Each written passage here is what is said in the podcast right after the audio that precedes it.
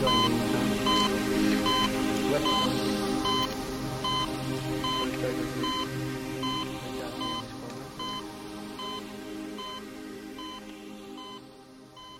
everyone. Welcome back to Legends of Surgery.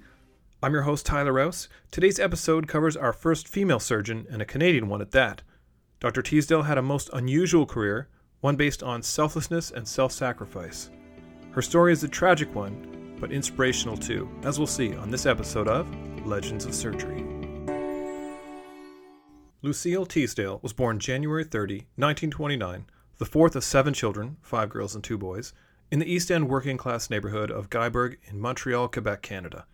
Her father was a butcher who owned and ran a grocery store. He was very supportive of her academic development, so at age 12, she was sent to a strict convent high school in Montreal. And it was here that Lucille heard some missionary nuns speak at her school about their work in a Chinese orphanage, which inspired her to become a doctor. Teasdale won a scholarship to attend medical school at the Université de Montréal, the French speaking school in Montreal in 1950. Now, some of you may be familiar with the English school, McGill, but if not, we'll be returning there in future episodes to meet some other famous Canadian surgeons. Lucille was one of only eight women in her class of 110 and graduated cum laude, meaning with distinction, or literally with praise from the Latin. She chose surgery as her specialty, the only woman in her class to do so. This was an unusual pursuit for women at the time, as Dr. Teasdale herself explains quote, Everyone tried to discourage me from choosing surgery. They told me it was clearly a man's world, and that no mother would ever put her child's life in the hands of a woman surgeon. But she was determined, and began her training at the Centre Hospitalier Universitaire Saint Justine, a pediatric and obstetric university health center affiliated with the university. During her internship, she met an Italian doctor, Piero Corti, who was completing his training in pediatrics. He already had two previous postgraduate specializations in radiology and neuropsychiatry. He was interested in Teasdale, but has said himself that she, quote, was always much too busy for anything else but work, end quote. As part of her training, she was required to do a year abroad. Despite applying to 20 U.S. schools, Teasdale couldn't get a position, which she said was, quote, probably because I was a woman, end quote. However, she did get a position to train in pediatric surgery in Marseille, France, at the Hôpital de la Conception, as well as an offer from Paris, and left Montreal in September of 1960 at the age of 31. The plan was to complete eight months of training there before completing her training in Paris, but one day Piero was at her doorstep asking her to join him in Uganda, where he had visited and wanted to return to build a world class hospital. Piero needed a surgeon and invited Lucille to join him for two to three months, promising to pay for her flight and provide money for cigarettes and toothpaste, which seems like a strange list of essentials to me. This was Teasdale's opportunity to live out her childhood dream, so she was willing to suspend her training. On May 2, 1961, they boarded a UN military plane in Milan for Kampala, the capital of Uganda, then made the 300 kilometer drive north to the small town of Gulu, and then the final 10 kilometers into the countryside to St. Mary's Hospital. At that time, it was one small building with 40 beds, run by four Italian nuns, a nurse, and a midwife, and had the barest of facilities, which did not include a proper operating theater. In Teasdale's words, quote, For a population of 40,000, I am practically the only surgeon able to do certain operations. Fortunately, I brought all my surgery textbooks. It is very stressful, but at the same time, it is fascinating because I have the possibility of doing so much for these people. End quote. On her first day, a patient came in requiring an emergency cesarean section. As there was no OR, they had to lay her on a table in the maternity ward. Teasdale had never performed the operation, but had seen them in medical school and had read about them. So she ran back to her room, reviewed her surgery books, and, with Piero giving the anesthesia, successfully performed her first C section, saving the mom and her baby boy. Teasdale quickly fell into a routine at the hospital, spending the mornings in the outpatient clinic, seeing patients with all manner of illnesses, including malaria, pneumonia, and malnourishment, and those needing vaccinations. The afternoons were spent doing a non stop succession of operations like C sections, treating ruptured appendices and removing tumors, as well as treating wounds inflicted by lions and elephants, all in a makeshift operating theater, which was little more than a table with a single flickering light bulb. There were so few instruments that they often had to be re sterilized during an operation. And as if things weren't difficult enough, Teasdale had to work in four different languages, including English, French, Italian, and Acholi, the local dialect. After four months, twice as long as originally planned, Teasdale returned to Marseille to complete her training. But after a proposal from Piero, she left early to return to Uganda to marry him at the chapel on the hospital grounds. They left for a honeymoon in Tanzania, but not before Teasdale rounded on her patients with a white lab coat over her wedding dress. Now that's dedication. Upon her return, Teasdale got back to her routine, and despite the makeshift OR with sporadic electricity, an inconsistent supply of clean water, rudimentary equipment, and a chronic lack of drugs, she quickly became a skilled and seasoned general surgeon in the broadest sense of the term. And she became known for her high standards of cleanliness and demands that orders be followed meticulously. In the OR, she demanded absolute silence from the nurses, who were not permitted to disturb her while she worked.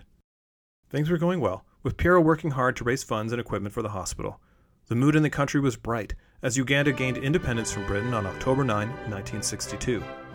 The hospital was renamed the Lacor Hospital and started to attract Italian doctors for three month placements as interns, as well as surgical trainees from Makerere University in Kampala. And by the way, in 1982, they actually became recognized as a teaching hospital by the government. And, as if things weren't good enough, on November 17th of 1962, Lucille and Piero had a daughter who they named Dominique. The locals called her Atim, which means born in a foreign land, so Lucille became known as Minatim, or Mother of Atim. She gave birth on a Saturday night, spent Sunday recovering, and was back to work on Monday. Their life at Lacor Hospital continued, with further developments of the hospital, including developing a nursing school, which opened in 1973, as well as training health educators, midwives, lab technicians, and radiographers. Dominique grew up in the compound and went to the local school as her first language was Acholi, taught to her by her nanny, but she spoke four languages fluently. Unfortunately, their little paradise was about to be disrupted. Uganda's Prime Minister Milton Obote was from a tribe in the north, and the president was from a tribe in the south.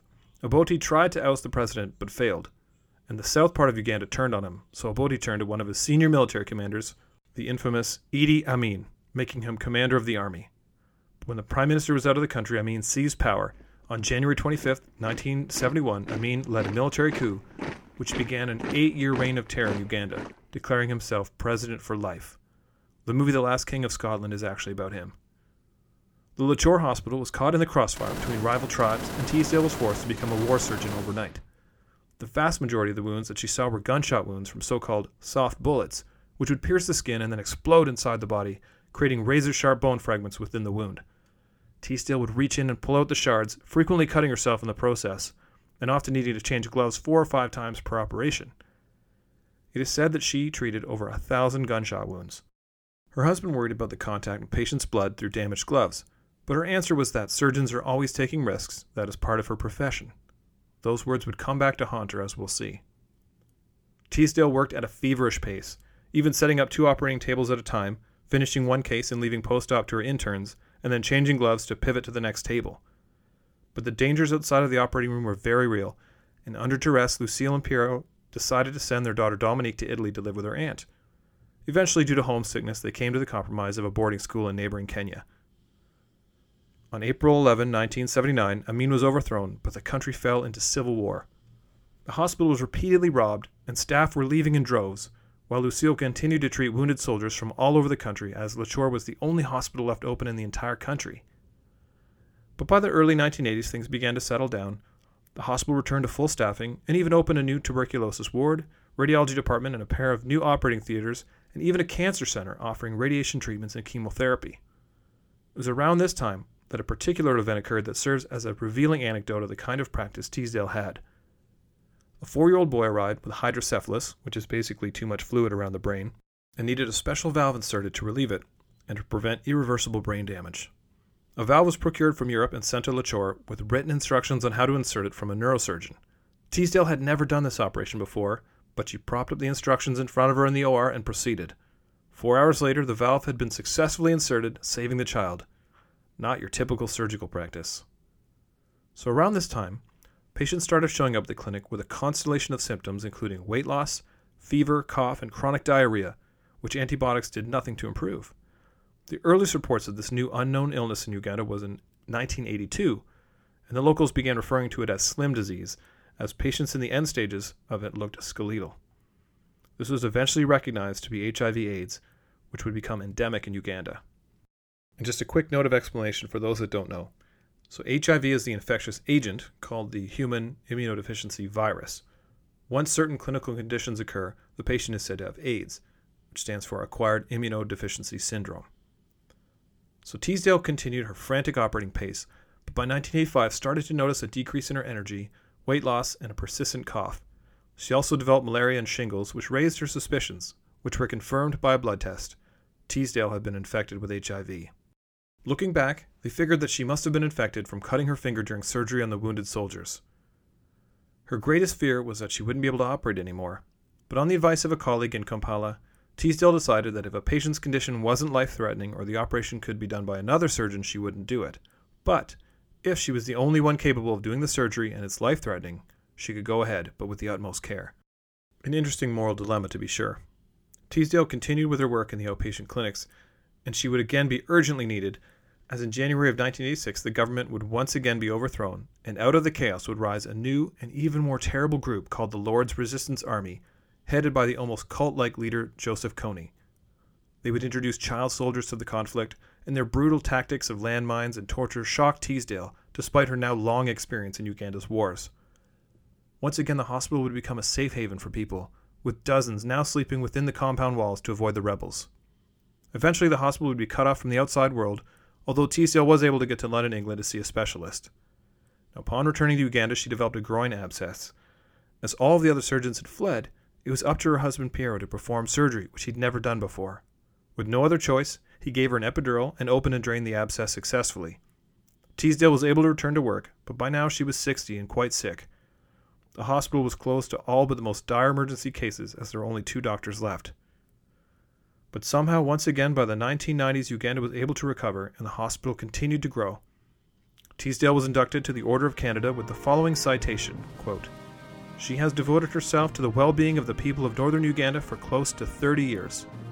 Together with her pediatrician husband, she has survived through war torn times to build the hospital into a model training center and healthcare facility serving the vast rural area of Gulu. The little 40 bed clinic had turned into a full medical complex with 450 beds, with some of the best facilities in the country, serving 150,000 patients a year and employing over 400 medical professionals, all Africans trained at Lacor. Lucille and Piero had realized their dream. In 1996, they established the Lucille Teasdale and Piero Corti Foundation to continue their work. In mid April of that year, Lucille left Uganda for the last time to go to Italy to be near family. She died August 1st, 1996, at the age of 67, and her body was flown back to Uganda to be buried at Lacor Hospital. Now, despite her terrible illness, Dr. Teasdale kept an amazing outlook and demonstrated courage not just as a surgeon, but as a patient as well. One final time, here are her words Quote, I do know that every single day I am happy to be alive. I am able to enjoy life, to enjoy the love of my husband and my daughter. I do not see why I should live in anguish because I have this disease. When you are a surgeon, it is a risk of the profession. End quote. Now that wraps up another episode of Legends of Surgery, and I hope you enjoyed it. In the next episode, we'll get back to one of our series, this time looking at the surgeon behind one of the most commonly used instruments in medicine, the Foley catheter. But before that, I have a little surprise for you, so watch for that soon. Please rate the podcast on iTunes and leave a comment there, or follow me on Twitter at Surgery Legends. Like us on Facebook at Legends of Surgery, or send an email to legendsofsurgery at gmail.com. I'd love to hear from you about your thoughts on the podcast or ideas for future episodes, and as always, thanks for listening.